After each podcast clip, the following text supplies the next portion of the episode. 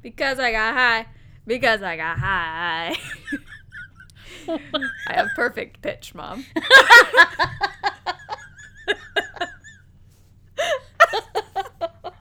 you get that from me. We just would like to remind you that none of the things that we say should be taken as official recommendations. We try to know what we're talking about, but this podcast ultimately represents the opinions of a couple yahoos with master's degrees. it's mainly for entertainment. Right. So if you feel that you need help with your own mental health, we encourage you, please talk to your very own doctor or your very own counselor. Get real help. And remember, this podcast is not safe for work, so listen with headphones.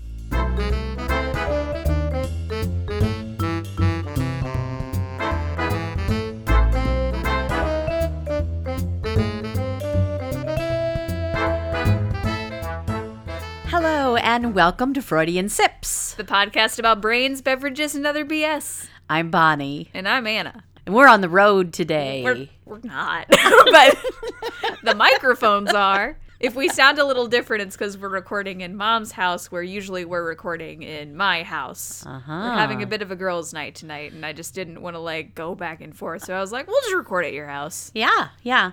So we have a little bit more echo in here, I think. Maybe gonna they won't sound even be able to weird. tell that. Maybe. Maybe we'll just sound more mature. No, I don't think that's true. Speak for yourself. I can't get much more mature. I'm going to go right over the edge if I get too much more mature. So, yeah, pull it back. And sorry about last week, about no episode last week. I just needed some self care. I just needed a weekend where I didn't edit. It was Easter. It was Easter weekend. We were celebrating Easter and not doing anything at doing all anything. That because was how we're, we were s- We're celebrating. still quarantined and uh, I stayed home and played video games all weekend. Mm-hmm. That's all I did. that's good self care. That's good. That for me, that is the best self care. I have several clients who say that that's their self care. So, We have a new Podchaser review. I don't know what that means, but it sounds good. The, the the site that is currently doing the raising. Oh, raising money, Money for, for the COVID. Mm-hmm. COVID, stuff. Okay. So they gave us a review, and then I replied to the review, which means it's either, I think it's twenty five cents or thirty cents or something that they're. Um, so we have we have donated half a dollar to COVID. It's better than nothing. So do you want to hear the review? I yes, It's I don't. good. I don't think you would have told me if it was No, real so it bad. was about to 'Cause, you delete know, it. I'd be crying. Okay, I'm ready. It is a five star review. Oh, and it's from Mrs. KO. Mrs. Knockout, Madam Knockout. And it says, Love listening to this funny, sweet, touching, authentic, and informative podcast. It is one not to miss. They make learning about your brain, behavior, and everything psychology fun. oh, And that was from about a week ago. So sorry, extra, that we didn't have an episode. But So can they still do that, or is it too late? Are No, they I think still it's doing still that? going on. Can you explain it one more time? yeah, if you just go to podchaser.com and you search Freudian Sips, find our podcast page, and then leave us a review on there. And if you leave us a review, it'll donate $25. 25 cents. Tw- I wish it was $25. It'd be great. 25 cents to COVID. Uh, and if we replied to it, which I do try to check it quite often and reply to things, then they will double that donation. So it'll be 50 cents if you donate, if you review us and we review back. So it just takes a few seconds, and it does a little bit of good. Yes. And we should all try to do a little bit of good once in a while. Yeah. You're doing good for us. You're doing good for the world. You're doing good. For the whole world, Whole world. Right now, yes, the whole world is shut down, so you are Yeah. kind of doing good for that. we need to do everything we can to try to help. So, any other pre-roll, baby? I don't think so. Okay. Should we just jump right in? Yeah, let's do it. What episode are we on anyway? 5,000. 57. Feels like 5,000. 57. yeah, I think. Okay. And what are we talking about today, Anna? Well, we're talking about sensation seeking or adrenaline junkiness or Risk taking. risk taking. so, as you're listening, you can think about if you believe that you are one of those, if you would identify with one of those. I think there. How do you identify? Do you identify as a risk taker? I think there are people, especially like adrenaline junkies, is kind of a badge of honor that Mm-hmm. people are like, I'm a total adrenaline junkie. So that, I think that is something that people know if they are. Do you think of yourself as a adrenaline junkie? No. I just told you my self care is video games, so no, not really. I kind of, as I read about it, the, especially when under the title of Sensation Seekers, Yeah. I was like, I want to be that. That sounds like something I want to be. yeah, it definitely breaks it into some parts that are a little more relatable. And Mm-hmm. some of the things it describes, I'm like, well, yeah, that sounds like me, but Right. overall, not really. Yeah. So, okay, so let's get into this first of all by explaining some stuff about adrenaline. Yes. Can I do some brain You stuff? do the brain stuff. Yes. All I right. love when you do brain stuff. So, adrenaline is a hormone. It is also called epinephrine. We've talked about it before when we talk about like fight or flight and trauma and everything, but let me just give a rundown of it. At this point, it's just a game to see if I'm going to explain it the same way I've explained it before. you guys can email us if I don't. if there's Listen to various discrepancies. various episodes and see. Compare, contrast. Yes. So, as with everything, adrenaline begins in the brain. First, a dangerous or stressful situation happens, and this Mm-hmm. sends a signal to the amygdala. Amygdala, my favorite part of the brain. Is it? What is it? Explain the amygdala. Amygdala is that thing that like says, "Oh no, I'm going to get eaten by a bear." yep, that's the only And- dangerous situation that there is. There's a bear that's going to eat me, and so it tells the rest of my brain what to do, and it freezes up my body and does all kinds of crazy things to me. Yes. How's that? That is For very a good. totally bad No, definition. that was very good. Uh, the amygdala is responsible for memory. It's responsible for decision making, and it's responsible for emotional responses. it's and connected to every. It's, It's- a big boss man. It's a big boss man brain part. The amygdala processes the signal, and if it decides, yeah, oh, this is a threat, you're right, eaten by a bear, that's bad, that's a threat, then it sends a signal to the hypothalamus. The hypothalamus is like a command center, and it links the nervous system to the endocrine system. And in the endocrine system is the adrenal medulla. Which should sound a little bit familiar because Huh? it Uh-huh. sounds like with adrenaline. Adrenal. Yes. So adrenaline is shot into the bloodstream. Like that. Yeah, like that exactly. It's, it's what it sounds like when you're about to get eaten by a bear. You hear, Yeah. and then you can run real fast. Run away from the bear. I'm going to think you get should you do that. a little white lab coat Why? So I can with wear it little when I do charts these. and pointers so that while you do this, you remind me of that little Dexter guy with the lab- laboratory or whatever. Dexter's level. Going to my laboratory. Let do fromage. Get out of my laboratory.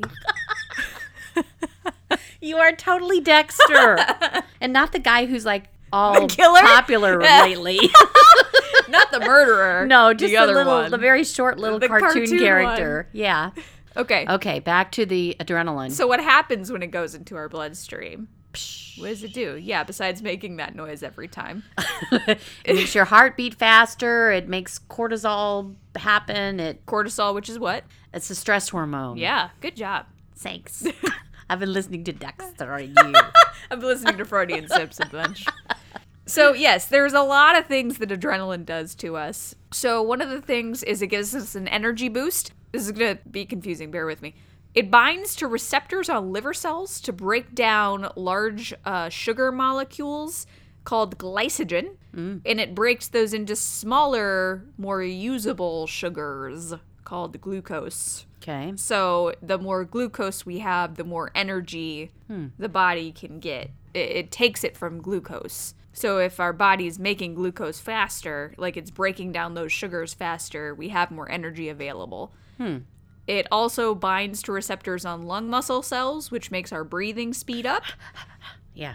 It makes our I'm the heartbeat sound faster. effects. I know you're the Foley artist over there.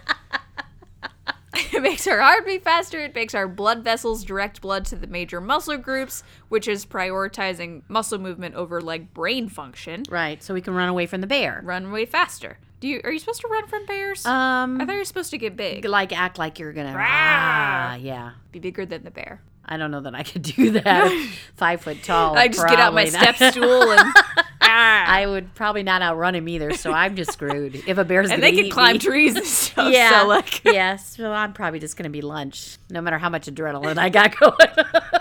it's going to be a very sugary lunch. Mm, love that glucose. Glucose. Uh, muscle cells underneath the skin start contracting, which makes you sweat. And it's called a rush because this all happens very fast. Mm-hmm. I mean, obviously, as we're describing this, it happens like a process, like, oh, a signal This gets sent to happens the and brain and then the amygdala. But no, it's just this is instantaneous and adrenaline happens in a rush to the body. Mm-hmm. So this is an automatic process. We have no control over it. We can't go, I need adrenaline right now. That would be cool though, wouldn't it? What a That's like great superpower, Yeah. I like when we do that. I like when we talk at the same time, Anna. Makes us sound like we both Like, know what we're talking We're in about. stereo. Ooh. Whoa. If you listen to us in surround sound, it's like you're here with us in the room. They're everywhere. Please stop. Oh God, stop this is what you'll say if you yeah, listen they could to use us in this like surround in, sound. in uh, oh, like for prisoners when they're trying to get them to talk. You know, we're gonna make you listen to Bonnie and Anna. we are against the Geneva Convention. okay. uh, it gives us the ability to preserve ourselves without thinking about it, like dodging out of a car or fighting a threat. At first, I read that and I thought it said fighting a bear, and I was like, I wrote that in my notes. It says fighting a threat. That would have Oh. been great though if I had. There's so many cats in this house. Hi. Don't judge me. Well, yeah. we're usually when we're at my. I mean, there's cats in my house too, but I'm a single cat woman. yours, yours are just around. We usually close the door so they can't come up when we're That's recording true. in my house. True. Hi. Oh gosh. Okay. So other effects of the adrenaline rush include heightened senses, decreased ability to feel pain, increased strength and performance, dilated pupils, and feeling like jittery or nervous, especially after the stress or danger has passed. And especially, I mean, like adrenaline plays a part in. There's just cats all over. There's just cats They don't know that. everywhere. Nobody's gonna know They're that. gonna hear except the you. crinkly when your cat's sitting on your papers. that adrenaline plays a part in like anxiety as well. The anxiety response is basically our fight or flight response activating when there's not really a like a physical or life-threatening danger. It's Mm-hmm. basically our stress response saying, "Oh god, I'm in danger" when I'm not in physical danger. Right. So adrenaline plays a part in that, which is kind of where that jittery or nervous feeling comes. And the effect of an adrenaline rush can last for up to an hour after the danger is gone. So it's not like this is a quick thing. I mean, once that adrenaline's in your blood system, it has to like work itself out. Right. So, what causes this adrenaline rush to happen? There's unintentional things like loud noises, uh, bright lights, high temperatures, basically anything the body can interpret as a danger marker, especially at night. The surge of adrenaline can happen pretty easily at night, like before bed, and things like watching TV, using cell phones or computers, or listening to loud music before bedtime makes that happen more often. So, people who have that anxiety where they're laying in bed and they like can't stop their brains from going, that's a bit of an adrenaline rush. Right. And also intentional things like watching horror movies, going skydiving, clip jumping, bungee jumping, Roller uh, coasters. cage diving with sharks was listed, which seems Oh. like an extreme example. Zip lining, which I have done and I have enjoyed. Did you have adrenaline? I, I guess. I didn't feel these symptoms. I was Yeah. sweaty, but it was hot. and I'm always sweaty. I'm a sweaty girl. You get that from me, I think. Sorry. I mean, it was. Fu- I like. I guess it was kind of a rush, but I wasn't like. I didn't feel like I was in danger. I know that even as a kid, and probably as an adult too, that I have been on roller coaster rides Oh yeah, roller coasters where are a good example. You, yeah, you really. I mean, you know, you can say to yourself, "I know this is safe." right. But your people- body's like, "Wah!" Yeah, but your body's like, "I'm gonna die. I'm gonna Right, die." yeah. Are those rides that like drop? those really. That's what I. As soon Yeah. as you said that, I had the those rides that make your stomach like go into your throat. right right or I, I remember too when i was younger having those experiences like in haunted houses Yeah. where you know it's just pretend Right, it's just a because dude you in a went in suit. there Yeah. but yet that adrenaline that fear just like oh you Well, know I I saw this thing online one time that's like our brains are still running on like human 1.0 Mm.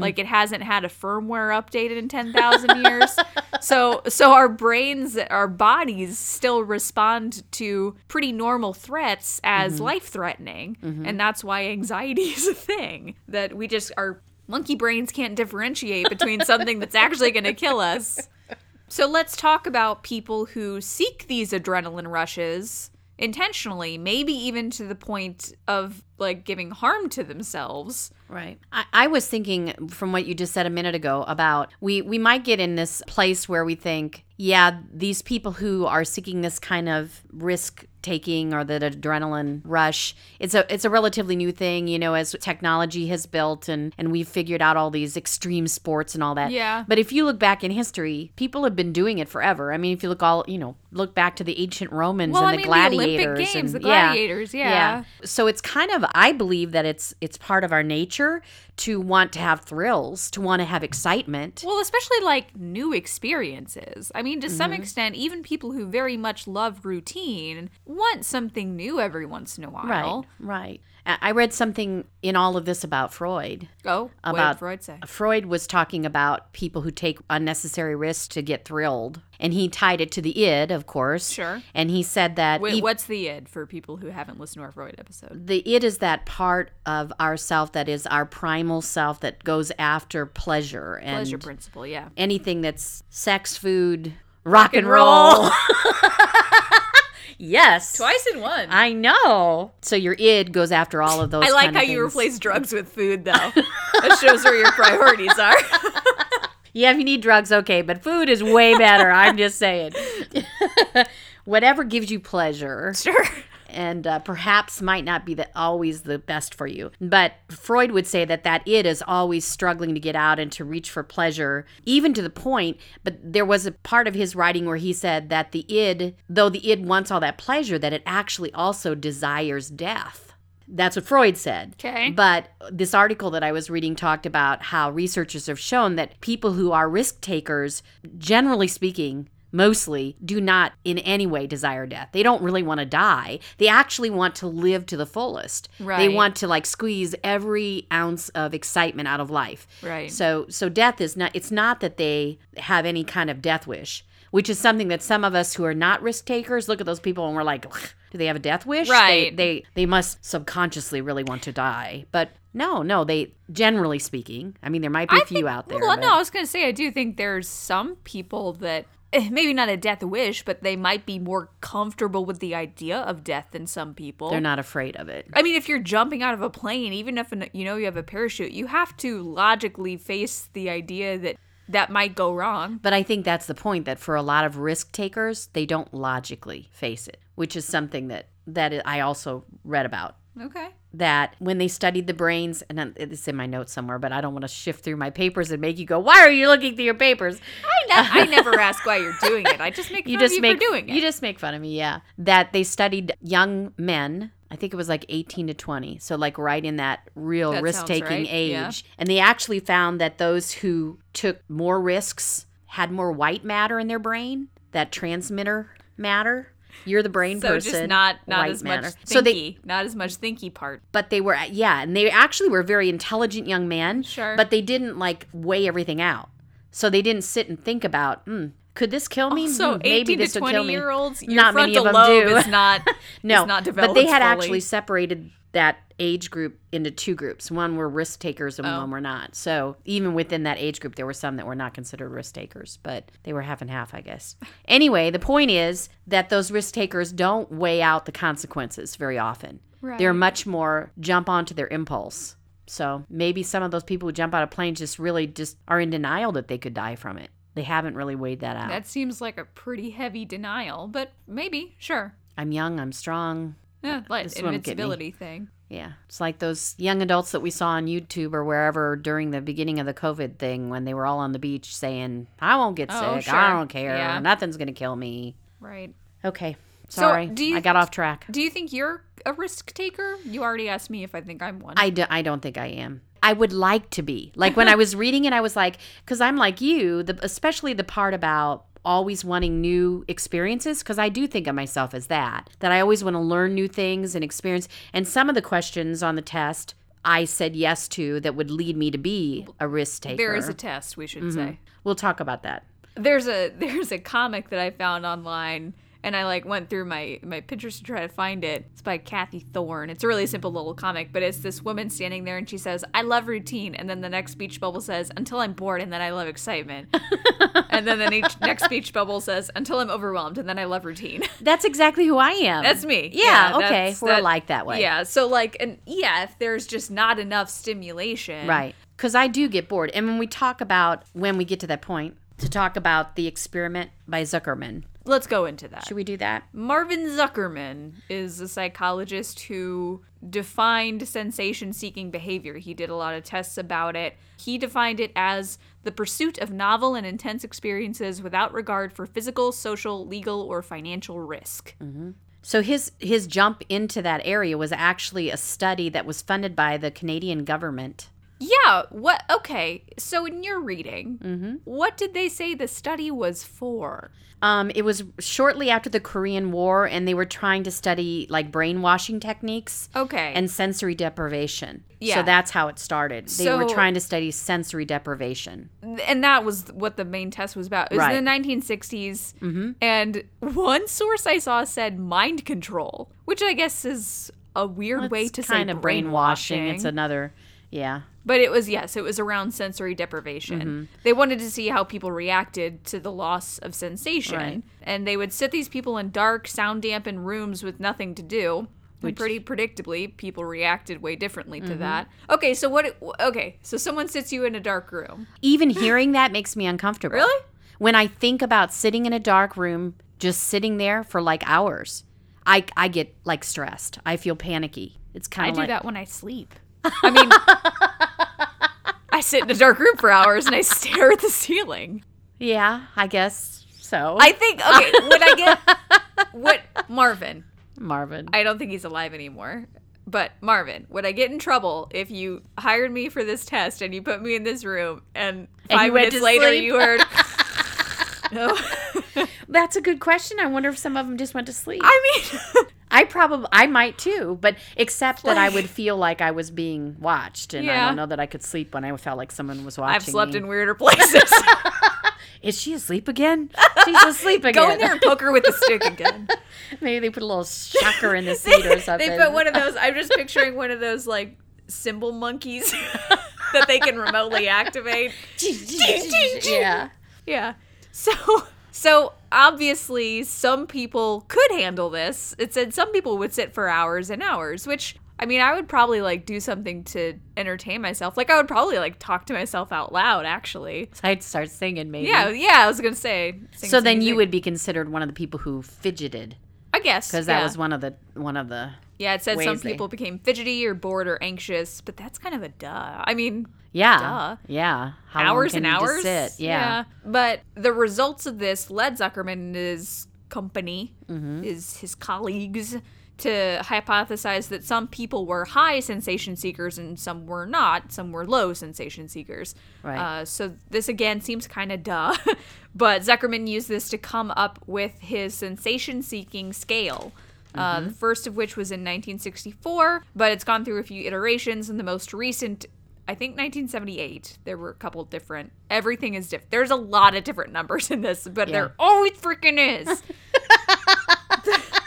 And Anna has no emotion about that at all. Ugh. And she's Angry. fidgety right now. I'm anxious. she must be high sensation.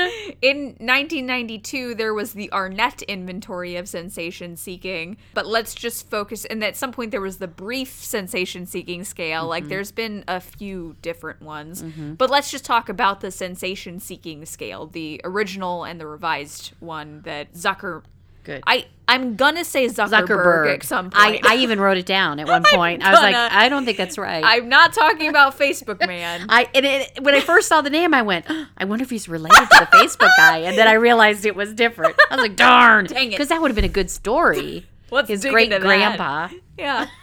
and, and, and Mark was like, I can use this on the internet. Wait, could I say one other thing about that? About You can say as many You- things as you want, Mom. really? oh. Oh, okay. Part of the article that I was reading said you would think that as as word got out about this study, because it was basically volunteers who would come in and do this study, which kind of skews your that you know it's not what's the word what am i looking for it's not uh, objective, objective or double enough. blind. or- Yeah. well, and we talked a little bit about that in the episode about Stanford, Mm-hmm. um, which is fifteen. What is that? Something. But like where the people that volunteered for that, I mean, that brings about the question of okay, the people that volunteer for this study have to be the type of people who would volunteer for a study, Right, right. Which automatically kind of brings about, and especially if it's. And I never know how much. Like, did it say what they? it said that, Volunteer. that what happened was that uh, word got out like they would volunteer and it was ongoing and Oh. Yeah. so you would think the researchers thought that high sensation seeking people would hear they're going to put you in a room for hours and you got to sit in darkness and high sensation people would be like well crap i don't want to do that Hell that no, I sounds don't wanna horrible." do that. but Yeah. actually the opposite happened they had all these really high uh, sensation Interesting. seekers Yeah. because That doesn't surprise me. some of the people said that when they were in that situation, they started to hallucinate. And so the researchers believe that those high sensation seekers were coming in because they thought they might be able to hallucinate.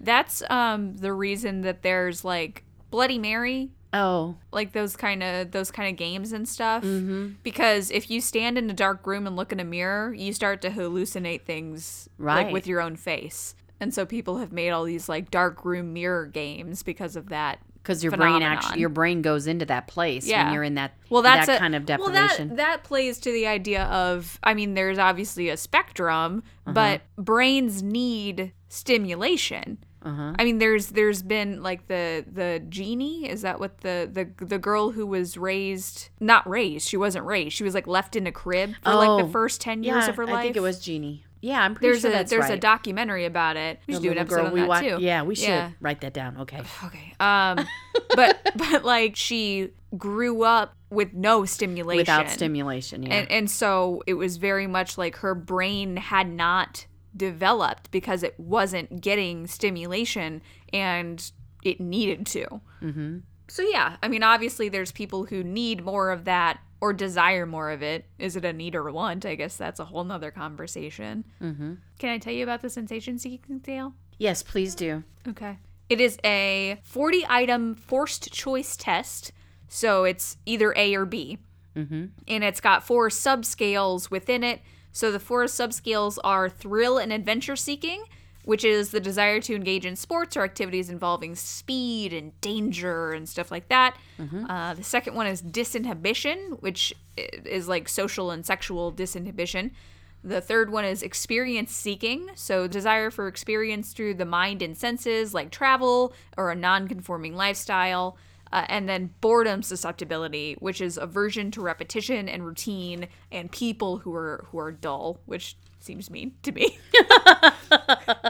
That's very judgy. And I got so far into this research, like I was halfway through the test before I realized that we have we've talked about this before. really? I think so. This particular test? So there's a question on the test. So the test has questions like it has like A or B and you pick which one matches you basically. Like Right. the first one is A, I like wild uninhibited parties or B, I prefer quiet parties with good conversation. Now, first of all, forced choice tests are hard cuz there's several that both fit me. Either both fit or neither fit. Right. Yeah, you're in that place. Well, yeah. the okay, so the one that li- oh, like there's a scuba diving one that, says like I prefer the surface of the water to the depths, or I would like to go scuba diving. Both of those are true for me. I wouldn't mind going scuba diving, but I prefer to be on top of the water because there's a lot of scary things under there. So, so there's definitely like some ones where both of them work. Oh, I wish it would stop asking about the essence of good art. Did you see? Did you take the test first of all? I don't think I took that one. I took a shorter one. This is the it has 40 questions on Yeah. it. Uh, it says the essence of good art is in its clarity, symmetry of form, and harmony of colors. Or I often find beauty in the clashing colors and irregular forms of modern paintings. Those are both true of me, and I don't believe there is such a There's thing such as a thing as objective es- good art. Right, right. But uh, where is the one? But you know the AB thing isn't that the way a lot of those um, Myers Briggs, the internet kind, not the official, but I think so. you know they often have those just forced choice, and that those are hard to do. Those are hard to take. Okay, this one. A. I dislike swingers, people who are uninhibited and free about sex, or B. I enjoy the company of real swingers. So there's no in between. There's no either in-between. you are a swinger or you are I hateful either I'm toward having them. crazy deja vu or we have talked about this before. Do you remember talking about the this? swingers thing? Yeah, because we were like riffing on like you can not mind swingers but not want to be around them. I'm going crazy. No, we did talk about swingers at some point. When did we talk about swingers? People, tweet us. please, please. Hey, send us some someone info- who's listened to our episodes more than we have, please tell us when we talked about swingers. This is driving me Maybe insane. we talked about swingers when we weren't doing an episode. Maybe we were That just could having be lunch true. and like, "Hey, Anna, how do you feel about swingers?" Do you prefer the company of swingers or do you dislike them? Those are the only two options. you got to make a choice right now because I'm about to introduce you to somebody. It's yeah. If you... so this is kind of a hard test to find. I took it on the Washington State University page. It's it's on there, but Oh. but you like it's it's called the sensation Se- seeking scale form V five, and yeah, it has the forty questions, and then you score it. So I got eighteen out of forty, and then it even tells you like the scoring for the subscales, but I was too lazy to do that. So I don't know what my subscale like scores are but you can do that if you are interested in seeing how you score in those four subscales that I talked about. Does it say that 18 is? Does it mean you are one? Are you one? It well, it doesn't. am I one? Are you one of those? It doesn't say people? like, oh, you have to get over this to. Yeah. It doesn't have like a scoring metric. the one that I took was a s- was a s- shorter, like a more you know little thing on the internet that you take Right. that's like probably not as official or whatever. But it said that I was not. I was not a. what did you get? Uh, Where was your score? I'm sorry, I don't know what it was. It's okay. I But I know that I was I was like three points away from. I mean, eighteen being out of there. forty is like half and half. Yeah, which makes sense because that's one of the things that you read over and over again is that this, like so many things that we talk about in psychology, this is more like a continuum. Right. Than a yes or no, either- Right. or or a spectrum, if you'd prefer to call it that. So, just you might be a person like we just talked about before. I do believe that I'm a person who seeks new experiences as far as like education and travel. But by the same token, I don't want to be thrown into a position where I don't know anything about what's going on, and suddenly I'm in this foreign country and I don't know their language and blah blah blah blah. Right. So there's a limit to how much I want to experience. You know. Oh, this question's good. A, I like to date members of the opposite sex who are physically exciting, or B, I like to date members of the opposite sex who share my values. You can't have both, according to this test. but also, if you Oh, like to date man. the same sex, Then you're out of luck. screwed. How old is that test? well, this is number five, so th- I think this is from seventies, Well, late seventies. I but guess. how long was it in the DSM that That's true. being Well, gay and was a also, it's there is a question about like homosexuals. Oh yeah, homosexual? A. I would like to meet some persons who are homosexual. Or B. I stay away from anyone I suspect of being gay or lesbian. wow. I would like to meet a homosexual. Look how risky I am. So that's one of my 18 that I would like to meet a homosexual. As if I've never met one before. that is an odd test. I, got to think tell I've- you. I think I've met more homosexuals than I've met straight people at this point. oh my goodness. So that's kind of all I have about that specifically. I have a lot of like kind of random facts about sensation seeking. Do you have That's more good because I about- have nothing. So you're on. Because Well- you just you just basically did. That's that's I'm what so I got. sorry. It's okay. It's all right. Let's Well, go, let's go. I- Let's go with it. I read that like it it's a personality trait and there was one thing I said that well it said you know, if it's a personality trait, it's 50% hereditary. That well, that's a good argument for nature versus nurture. Yeah. because if if you grew up with parents who are like let's go on a road trip and go parachuting Sure. you know you're more likely to be willing to do that i would think or maybe the opposite you got the crap scared out of you so many times that you're like- On a roller coaster when you're three and like, I don't want to do this anymore. do you think it's hereditary I don't know. I mean, I think that is a nature versus nurture thing that like that goes back to how dangerous do you think something is? right Because if you grow up in a family where you're taught like to respect the danger of things, but also it's okay to go scuba diving. right Sure, you're not going to think it's as scary as someone who's never seen the water. But I guess you could go back too to the research and the beliefs about how much of the way our brains are made is is hereditary. You know, like if mental illness is hereditary, Right. or, because if you look at like just for example, um, when you were talking about the thrill and adventure seekers, those people, that component Like those people have lower levels of what norepinephrine, norepinephrine, norepinephrine. Say that word for me. Norepinephrine. Thank you. Did Was I I say it saying it? differently? Yeah, you said it fine. so people. well, wait, that's different than epinephrine, right? that's that's my question because you brought up epinephrine. Well, that's So another word look for up- adrenaline. norepinephrine. Okay, I'll look it up and you try to say it. Okay, and I will say that, like in their studies, they showed that those people who were thrill and adventure seekers, they have lower levels of that, like naturally in their bodies, in their brains, It's also whatever. called noradrenaline. Okay, It says the actions of norepinephrine are vital to the fight or flight response. So it's either the same thing or it's closely tied right. to it. So basically, the reason I'm saying this now is because it kind of goes back to what you said about is it possible that's inherited? If your brain is a certain way because of your heredity, these people's brains, at least the researchers have shown that those people who are more likely to be seeking thrill and adventures, naturally they produce less cortisol Mm-hmm. uh, because of stress and they have lower levels of norepinephrine so they it's it's kind of like they're muted you know like their sensations are muted so they got to ramp it up to feel it right.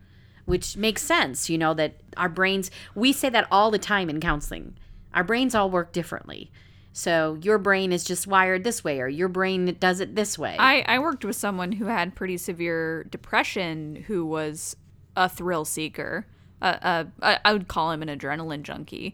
And we talked about how those two things probably have something to do with each other. That, like, my theory was okay, you're going on these things that are giving you this shot of adrenaline, but one of the things in the adrenaline rush is endorphins right which is part of the why we can't feel pain when there's an adrenaline rush because endorphins fight pain. It's like a painkiller. Mm-hmm. So you're getting endorphins, which make you feel better. right And if you're depressed and you're so depressed that your senses are so dulled that an adrenaline rush is the time when you actually feel good and those chemicals are actually working, you're going to seek that out. right and one of the hormones would be dopamine Yeah. that would be released Oh, let's talk about dopamine. i love dopamine let's talk about it So it says high sensation seekers may be overstimulated by novel experiences because their brains release more dopamine during these events than people with low sensation seeking. So it may just be, again, a wiring thing. right Where they get more dopamine from these things than low sensation seekers. So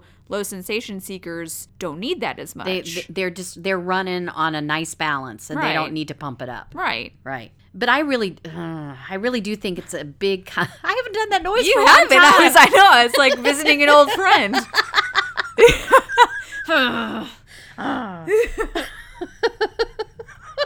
Maybe that's "Oh my where my great God. Oh, niece gets that noise. Does that? I thing. think she gets that from her her, Her grandpa. dad. oh, oh, her grandpa. Okay, my Because her brother, grandpa does that to her. Yeah, that's true. Back to this the idea between the nature and the nurture thing. Because I completely agree with that idea that they're just wired differently and their hormones react differently or release differently. I don't know how to say that. They have more or less dopamine, etc. But I also think that a big part of that's just a learned thing Sure. that they learned somehow that that's although you do see some people who like have real mild mannered parents and then this kid is like crazy, Crazy, you right. know jumping off cliffs and stuff So, okay, so this is interesting. Now that I'm reading this over, high sensation seekers, it says their brains release more dopamine. I would almost guess it would be the opposite. i would think so too because they wanted to That that maybe their dopamine receptors aren't as sensitive, so they need to do more even more than extreme that. things to activate that. they're used to having more just on a normal day so they got to really pump it up to feel the that's difference that's a good point. That that well, that's that their intensity has to go up because they're kind of building up a tolerance Mm-hmm. to it. tolerance that's a good word Well, so the tolerance plays into um, something that is in this kind of under this kind of umbrella of sensation seeking is the runner's high. Have you ever? I've never run anywhere Mm. Mm-hmm. i was in my gonna life. say So- unless there was a bear that I was know that, that bear. That time we were fought that a one bear. time that that bear was gonna eat me, I ran. Because my amygdala said, "You're gonna get eaten by a bear," and I ran, and then I got a little bit of adrenaline and said, "Okay, that's all." Like I never don't- doing this again. Thanks. That's the whole I spectrum. I never. am done. I've never like there's never been a point in time where I'm like I should be a runner. I that sounds horrible. There's this bit, I don't know if you've seen this part in Parks and Recreation, but Anne is talking to Chris and they're like having a fight about his like fitness regimen or something. And he's like, I thought I thought you loved going on runs with me. And she goes, Oh my god, no. She's like, I know it's healthy for you, but God, at what cost? like yeah i can see that so so yeah but the runner's high is a is a demonstrable thing i mean like there is definitely an adrenaline shot there Right. where and and this is kind of related to extreme sports too even things like fighting that that endorphin thing plays where with adrenaline comes this endorphin that's that pain suppressant and so it also increases your mood and that's why runners often increase the length and intensity of their runs because of that tolerance building They've built up, yeah. yeah, where a, a five minute run isn't going to give not enough them as anymore. much adrenaline Yeah. and as much endorphin, so they have to increase that. Right. I I also have never been a runner, but I can say that I think I have felt that adrenaline rush sparring in martial arts. Oh yeah, I'm sure. And that that whole thing that you're in the moment so much and you have that adrenaline going that that you can be hit really hard. you in told a- me that like your nose got Oh, like, my nose busted was up. always bleeding. Yeah. I always had my my was blood, always always blood on my dobok. But and I would often not know I And a was dobak bleeding. is for people who do not know what that is. a dobak is a uniform in taekwondo but you know you would stop and and you'd be like you'd have blood all over you and you're like "Oh." Where'd this come from? but Did you? So in the, in those moments, were you aware of pain? no and that's what i was going to say that i mean you would feel the shock of it but you had so much adrenaline going that you didn't feel the pain to Right. that and i mean that's gotta be what like professional fighters oh my god and you watch them and you think that should kill that person Right, right. and they just keep going through How's that, that person pain alive? yeah Is So that what toddlers have when they just like fall like Keep falling. three stories and then they're fine? Like rubber? i think that's a guardian age Some I don't, combination. I don't know. Of the I don't know two. what kind of hormone that is, but that's definitely a guardian angel. High sensation seeking is also associated with a higher vulnerability of substance abuse. Um, that makes sense. and that comes with the territory of risky things like heavy drinking or using illicit drugs seeming to have more benefits than it has risks where one of the benefits is giving them this high that they're looking for and that to them is more important than any like le- like Zuckerman's definition of it it's more important than like financial or health risk Right. That kind of goes back to one of the components of Zuckerman's is the disinhibition. Inhibition. Yes. I hate how I stumble on words. I wish I could change that.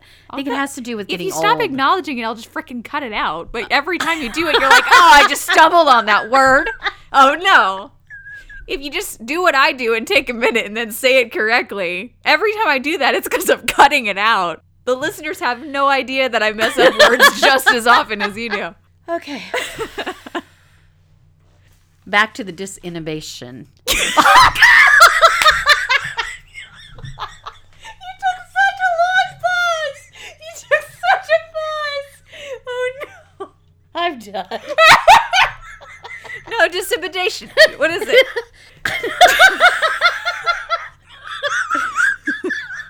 I think it was too freaking hard now. Okay. That word. I don't even remember why I wanted to talk about it now. Okay, with disinhibition. There you go. Um, the idea of of being um, sexually promiscuous Yeah. is, is that's kind of like a double edged sword because it's like they don't have the inhibition to hold back. Their it is going crazy. Right. Um, and at the same time, it's that thrill of I'm doing something wrong. Yeah. I might get caught. There's all kinds of stuff. And then you put on top of that just the risk of having unprotected sex, you know, all of the things, bad stuff that can happen to you in those situations. So a lot of these kind of behaviors really do have like serious like risk serious factors. risks yeah. and that was one of the things as i was reading about behavioral changes that come with being an hsp do you remember that term too hsp i remember that the high sensation person or high Oh yeah, yeah, yeah. something we did like talk about that. when did we when someone tweet us I think we were drunk one night talking about swingers. that and- tracks that tracks that sounds like us We weren't actually recording at the time. we just get we just get drunk and talk about brains that's why we started a podcast So, but there, it, it's more likely to choose to not use protection. It's more likely to have multiple partners, Mm-hmm. and it's also there's a higher instance of being unfaithful to partners. Mm-hmm. Comes with high sensation seeking. And and for those of us who are on the other end of that continuum, we tend to have fear of punishment. Right. Whatever that means, whether the punishment is getting a sexually transmitted disease or losing our marriage if we're, you know, thinking about having an affair or getting caught by the law or whatever, if- whether we're talking about sex or drugs Which, or if it whatever. okay, so if we're looking at that from a Freudian perspective, which we should because we're Mm-hmm. We Freudian should. sips, Yep. that is something that everyone has, but those people, the high sensation seeking people, don't have as much of a developed superego Right. as they do an id. That's a perfect way to say it. There was one example in one of the articles I read about a person who identified as being low on the continuum, you know, and, they- Right. and she said that she was with a friend and they were at dinner and they're sitting in a booth and there was a little sign in the booth that said booths are for three or four customers only and it was just she and this other person and she said Oh, no. she said all during dinner she kept looking at the sign and she had all this she said i know that there was this cortisol just coursing through my body no. because Oh, i was so afraid that somebody was going to come over and go you can't be sitting there that's only for a booth for three or four people and superego means basically that like that that social norms or rules Right. are are very like that's that's the part of the consciousness that controls like what society says is correct and so that okay so that's where i'm also kind of i have no idea where i fall on this continuum because i'm pretty chaotic sometimes yes you are I mean, there's there's definitely times where I'm like, I don't care about this rule. I'm gonna do this because that's this is more important than that rule. So it's like, but I mean, usually that's not because I'm seeking like an experience or risk, no. something. it's because you don't agree with the rule or Right. whatever. Yeah. Or like people that go, well, right now during this COVID crisis, everywhere you go, if you go to a grocery store or, or a pharmacy, they have these arrows and they have, Yeah. like, you have to stand on There's, these like, dots. lines. Yeah. And yeah. And as a person, because myself, I am one of those people who am very conscious Mm-hmm. of those rules. And so I'm like scared to death. I'm going to go the wrong way on a freaking arrow now. See, I I just went to the store and there was like I'll I'll go down there I'll follow the arrow like okay I'm gonna I'm gonna stay Wanna be in the respectful. rule. but Yeah. then I'm like well I need to go down that aisle and I would have to go down the wrong I like the wrong way there's no one in the aisle I'm just gonna do it like I mean that's who cares so there's definitely like I went backwards. I know I went backwards down an aisle because I was like, I'm not going to go all the way around the next aisle. There's nobody in that aisle, but I don't want to be so brazen to break the rule and go forward. So I'll back up. I'll just walk backwards like I'm. I was really here all the time. don't mind me don't mind me I'm trying to follow the rules. I'm doing the best I can. It says things like driving fast, ignoring traffic laws, engaging in behavior more likely to result in accidents and crashes is associated with high sensation. I'm a fast driver, so that I was tracks going to for say me, the too. driving thing for me too. Like I, Yeah. Uh-huh. uh, yeah. Uh-huh. But you know, one of the things that really separated me for me was the one of the things that I read that said people who are high on the continuum on the spectrum, one of their like mottos would be analysis is paralysis. Analysis is paralysis. And so The opposite of look before you leap. exactly cuz they don't look, they just leap. And I am a I look before I leap usually. But then I think about there But are if you're in a times- situation where you, it's okay. Like, I do think that goes back to that our brains making choices faster than we can consciously make choices. That Right. I think there are situations where our brains are able to say the risk of if I if I leap before I look, the risk is so low that that's gonna be okay. Right. Like it's not gonna make me die. Because there are times, and you and I have talked about this before, that when we want to do something, we just do it. Yeah. You know, it's like what somebody else is like, well, let's look at the price versus the blah, well, blah. and that and you're like, "Ah, just I've- buy it. Just I've- do it. Well, I've used the example of my my husband has been looking for a new car for several years now, off and on. And I, if it were up to me, I would just be like that one. Like Mm-hmm. I, I would just choose and get it over with. I mean, I, obviously, I would look a little bit, but I would be much more quick to jump to that than he would. Right. But again, that's not really a sensation or a rule or anything. It's just kind of a personal preference. So there's a lot of this conglomeration of like, there's very similar brain things, but they're Right. not quite the same. One of the things that I saw in the behavioral part like behaviors of people who are high sensation seeking. I thought this was interesting is they like arousing music like hard rock or they like surrealist art or unpleasant art forms. So like the presence of violent or aggressive themes or content, which that's me. I, like I like kind of upbeat music and I like surrealist art. I, I mean I so that would if that is a high sensation seeking thing, I guess. I would say, just from what I know about our personalities, I think that you're further up on the scale than I am. Probably. And I don't think I don't think that's just age. Although when I was younger, I was higher. Right. I mean, because I was not as close to death. the closer you get to death, the more you gotta start to pull back a little bit. Things will kill me quicker. I'm not as resilient as I used to be. I also read that alcohol use is linked to high sensation seeking, which makes sense. Uh, Uh, and- that makes us both. uh, especially the disinhibition and experience seeking subscales. yeah. And also, it linked it to peer influences. I thought this was interesting Hmm. that peer influences and sensation seeking, it says, mutually reinforce each other Mm-hmm. in their influence, especially on substance use. So, research found that peer sensation seeking levels are predictive of drug use as well. Hmm. And individuals are more likely to associate with peers whose sensation seeking levels are similar to their own, which makes sense. That seems like kind of a Right. natural thing to I happen. just I literally just saw a client yesterday that talked about how like his teachers and parents and stuff were all saying that he was in with the wrong crowd. Yeah. And he said, "But these Yeah. are my people." Yeah. You know. And yeah, he was getting into trouble with those people when he wasn't getting into trouble with the previous peer group, but that kind of goes back to what you just said. Then when he got in with the peer group that were more likely taking those risks and doing those things. Well, it's asking yourself, what part of me do I want to reinforce? And if I spend time around people that are like that, it's going to bring that out in me more. Right? So even if you are a high sensation seeking person, like that's not necessarily a bad thing, but it can get you into trouble and there are bad parts about it. Right. So, I mean, there's there's definitely pros and cons. I did see an interesting thing that has like pros of sensation seekers though Okay. and like things that you can learn from high sensation seeking people. Then the basic theory is like, okay, it's not just that they're seeking high sensations, it's that they thrive in these environments. And everyone at some point is going to be in an environment that's stimulating, that's Right. highly stimulating Right. it's saying that some of the things we can look at in high sensation seeking people are like the ability to go with the flow and achieving like a flow state. Have you I've been really feeling that lately. I think it's depression medication kicking in. But like I just Flow feel, state? feel like I'm in a flow state where where like it's described as being like immersed, holding an energized focus and fully involved in what you're doing and enjoying the moment. Flow state, man. That sounds awesome. Whoa.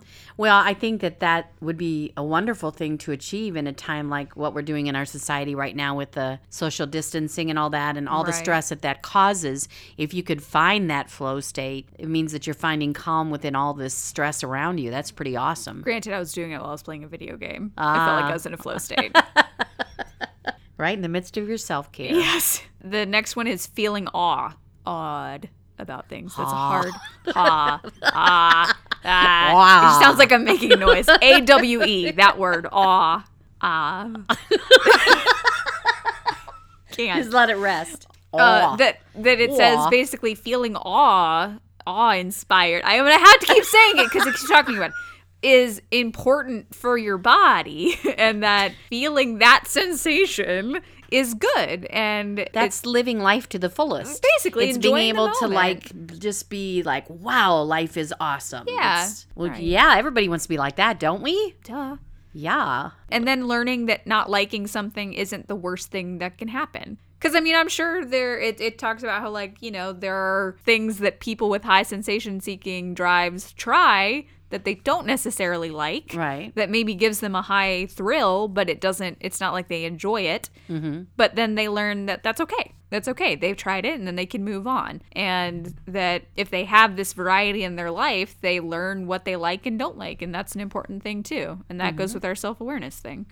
Those are good things. Yeah. And so as we're talking about this, it may seem like we're disparaging at some point because we do talk about Right. like the link between alcohol abuse and drug abuse and, and infidelity and that kind of stuff. But but that's That's like I don't know. I guess I can see that as too much of a good thing. Well, I think it comes down to what we always talk about in the self awareness stuff that if you know you're this kind of person, you maybe know that you are prone to having a bit of lack of impulse control, because that's a Right. big thing with these kind of people. And if you're aware of it, you're more likely to be able to build coping skills and to be able to control that behavior. But then at the same time, embrace the idea that you are indeed a person who wants to um, live life to the fullest. Yeah. And I was thinking one of the things that we always say in our family about life experiences is everything that you do, you're building your life resume. I think we've talked about that Yeah. on episodes before. And the idea is that through your life, you want to have this awesome life resume of all these wonderful experiences Right. and and sometimes they aren't great, but you tried it and and you learned from it, you grew from it. Yeah, you can take good things from bad experiences. Exactly. And so that would be something that a high sensation person would be doing is Right. building a very powerful life resume,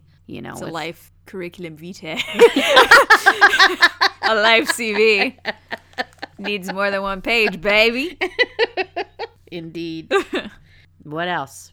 Gender differences. Oh yeah, yeah, yeah. you let's talked a little bit about that. we just kind of Yeah. One study I found showed that gender differences th- they did study in America, Australia, Canada, and Spain, and males consistently scored higher than females on uh, the sensation seeking scale. In America, they scored higher on each subscale, and in the other countries, disinhibition was not a significant difference, but they did score higher on the other three. Hmm, that's interesting. And so, did they have conclusions as to why the men were higher? I think, again, we're back to the nature and nurture thing because I think part of that is that we're wired different. That's a good point. But I also think that, generally speaking, men boys will be boys. men have to peacock. Men do the peacocking thing. Well, they- and women are taught to be more demure. and also women are thinking, I got I got responsibilities. I need I got to take care of the babies. Right. I mean, it depends on what age group you're Oh. talking about and who the people are. Yeah, but it still. also said marital status plays a part th- with divorced men scoring higher than single or married men. Oh, really? More than single. That that the married part doesn't surprise me, but the m- higher than single surprises me a little bit. Mm-hmm. Yeah. I guess they're at a point where it's like whatever. Uh, that well, that's kind of again, it kind of verges into this like, is it a death wish kind of thing? Yeah. Like if you're really depressed or something. But I was. I'm sorry. Is that closure for the Yeah. gender thing? Because I wanted to just throw one other thing in there about the idea of this is kind of a dark direction, but I was thinking about the idea of some some of the things I read about. They even get into the point where they they want to feel some pain, like they those extreme sports and those kind of things. That Mm-hmm. Yeah, they're hell on your body. The pain makes you feel alive Yeah. and, and all that. And I, I kind of question then where there might be some kind of an overlap in self harm and personalities who tend to self harm. And Mm-hmm. well, self injury. A lot of people who do that are doing it because of the endorphins that they get from that right, too. right, I mean, that's a sensation seeking thing as well. right. So that again, it's where that can verge Right. into there's more benefit to them than there is risk Mm. and obviously there is a lot of physical harm that comes with that. So Exactly. again, too much of a good thing and sensation seeking is not a bad thing, but if it's going to hurt you or hurt someone else, then it's a bad thing. Right. Then you have to learn what you need to do to rein that in. Yeah. So exactly, I think that's a great way to end it. Actually, to bring it all together. I Is did that it. We're not saying that that either end of the continuum or the spectrum is the good end. No, it's kind of like the I, I look at it like introversion versus extroversion that we've talked about. Exactly. that like a lot of people have very strong feelings about like introversion versus extroversion but it's not a versus thing it's a you can be anywhere on that continuum and it's Right. okay And, and quite frankly, many, many of us are pretty much in the middle, Yeah. you know, like give or take, or you could go both ways so to speak. You so good. to speak And that it, that's okay. But it goes back again to self awareness. And, and so if, if you're curious about yourself and where you would fall on this kind of scale, um, Take a test. Take a test and see where you. What I was kind of surprised. uh, And I didn't take the same thing that Anna Yeah. did, but I was surprised at how low I scored. Because when I first read it, I was like, "Yeah, I think I'm I'm a person. I'm a thrill Yeah, seeker, I'm a baby." thrill seeker." But I'm not. I'm very boring. but I was like, "Yeah, I ride a motorcycle. I I like think martial also arts. right I'm a- now, this is one of those things, as with many, I mean, this is a self report test, and we have talked before about how self report tests are not super reliable. Right, right. Um, but that if I were taking this not during a pandemic, it Yeah. would probably be different. That's kind of true. I didn't. I think of tried that. to like I tried to be very aware of that as I was taking the test, but also I'm very much in a routine right now and I know I can't go out and do things. Mm. So I'm kind of in a mindset of like just staying in routine right yeah, now. Yeah. So it's I- I'm sure if I took it a different time, I might get at least a couple of different answers. Mm-hmm. So wherever you fall on the continuum, That's okay. that's okay. It's it's okay to be you. Just know Be about it. you. Know who you are. Embrace who you are. Decide what you want to do Ah. with your future. Yes. I'm just gonna let her keep talking. Got things Should to I do. thank the listeners? Please do. All right. Thank you so much for listening to Freudian Sips today. It's always wonderful to have you with us, and we would love to hear from you. So please do. Um, I'm going to let Anna spiel off all the addresses and all that stuff. So thank you for being with us, and please be safe and and um, Be healthy. Be with us next time. Yes. Thank you so much for listening. You can find us on social media, and we encourage you to do so. We're on Twitter, Instagram, Facebook. We're Freudian Sips Pod on all of those things. Um, please reach out to us. Please follow us on things. Please say hi to us. We really like interaction with you people. You fine, lovely people. Our site is FreudianSipsPod.com. That has all of the stuff you can follow us on, all our episodes. If you want to get a hold of us directly, it's FreudianSipsPod at gmail.com. If you want to send us questions or corrections, or if you want to tell me what freaking episode we already talked about this stuff in, please The swinger tell thing. me. It's going to drive me insane. It's like a scavenger hunt. It's like a Find if the you comments can about find swingers. The swingers question that we talked about. We'll send you a sticker. We'll send you a sticker. We are also on Patreon if you want to support the show that way. We're Freudian Seps Pod on there. You can pay a few dollars per month and get access to some bonus episodes where we are currently reviewing Murder Yet to Come, a very fun book. Uh, please remember to leave us a nice rating and review wherever you can do that, especially Podchaser right now. They're going to donate to COVID relief causes if you great go idea. review on Podchaser, and we will reply and we will do our part. Our theme music is Sweeter Vermouth by Kevin McLeod, and it sounds like this.